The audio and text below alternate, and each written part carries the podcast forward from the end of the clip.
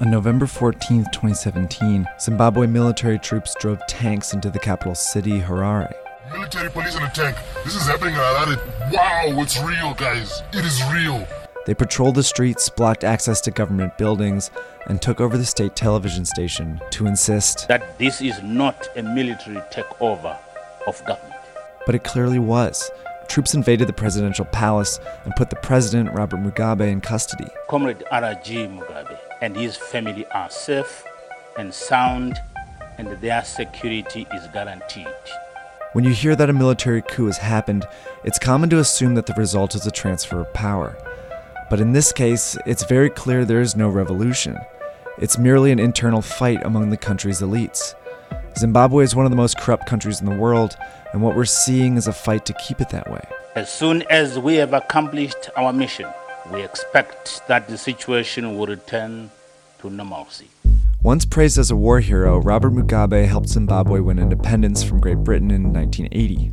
He became president under Zimbabwe's new constitution with the wide support of the people. But soon he digressed into a repressive dictator. He secured his power through aggression and threats, and there have been reports of state sponsored torture and killings. Now that Mugabe is 93 years old and reportedly in poor health, the fight for political influence is more intense than ever. And it's caused a split in Mugabe's own party, the ZANU PF. On one side, we have the old guard, led by Mugabe's sacked vice president Emmerson Mnangagwa. Like Mugabe, he fought for Zimbabwe's independence and has a checkered past that includes human rights abuses against political opponents and ethnic minorities. As an old friend of Mugabe's and vice president since 2014, Mnangagwa was the heir apparent for many years. But all that changed on November 6th when Mugabe's government said Mnangagwa had exhibited traits of disloyalty and fired him. This seems to indicate Mugabe's support for another successor, Grace Mugabe, his own wife. She has recently risen within the party but is extremely unpopular nationwide, mostly due to her expensive shopping habits, which earned her the nickname Gucci Grace. The military has sided with Mnangagwa. That when it comes to matters of protecting our revolution, the military will not hesitate to step in. On November 15th, they did just that, taking control of the capital in what they deemed a guardian coup, protecting the Zimbabwe people and democracy. But their interests are more self motivated. They want to secure their own power. They have control over lucrative farming and mining operations and access to foreign currency. To keep this power, they need a united ZANU PF, who face elections scheduled in 2018. So, what's missing in all of this? The people of Zimbabwe.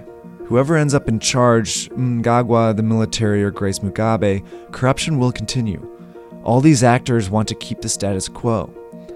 But for the general population, the status quo is a society of unequal opportunity. During Mugabe's 37 years of leadership, massive corruption was commonplace. There have been repeated allegations of Mugabe and his cabinet embezzling money from mining and diamond industries. Mugabe even won the state owned lottery in 2000. Transparency International estimates that Zimbabwe loses a billion dollars a year to corruption. All the while, Zimbabwe's economy has suffered. The poverty rate is at 72%. Inflation have reached peaks of 231 million percent, and GDP growth has been stagnant. This has made Zimbabwe one of the most economically unequal countries in the world, a problem it shares with much of the region. Studies show that low levels of economic growth and high levels of poverty are common conditions in African countries that experience military coups. In fact, 36% of all coup attempts since 1950 have occurred in Africa. The problem is that coups rarely address these problems. Military coups in Niger, Burkina Faso, and Burundi were attempts by leaders to extend their term limits, while coups in Guinea and Togo were sparked by competition over secession. The same appears to be happening in Zimbabwe. What's uncertain in the near future is Zimbabwe's political leadership. What's certain is that politicians fight over their own self interests and those of the people are forgotten.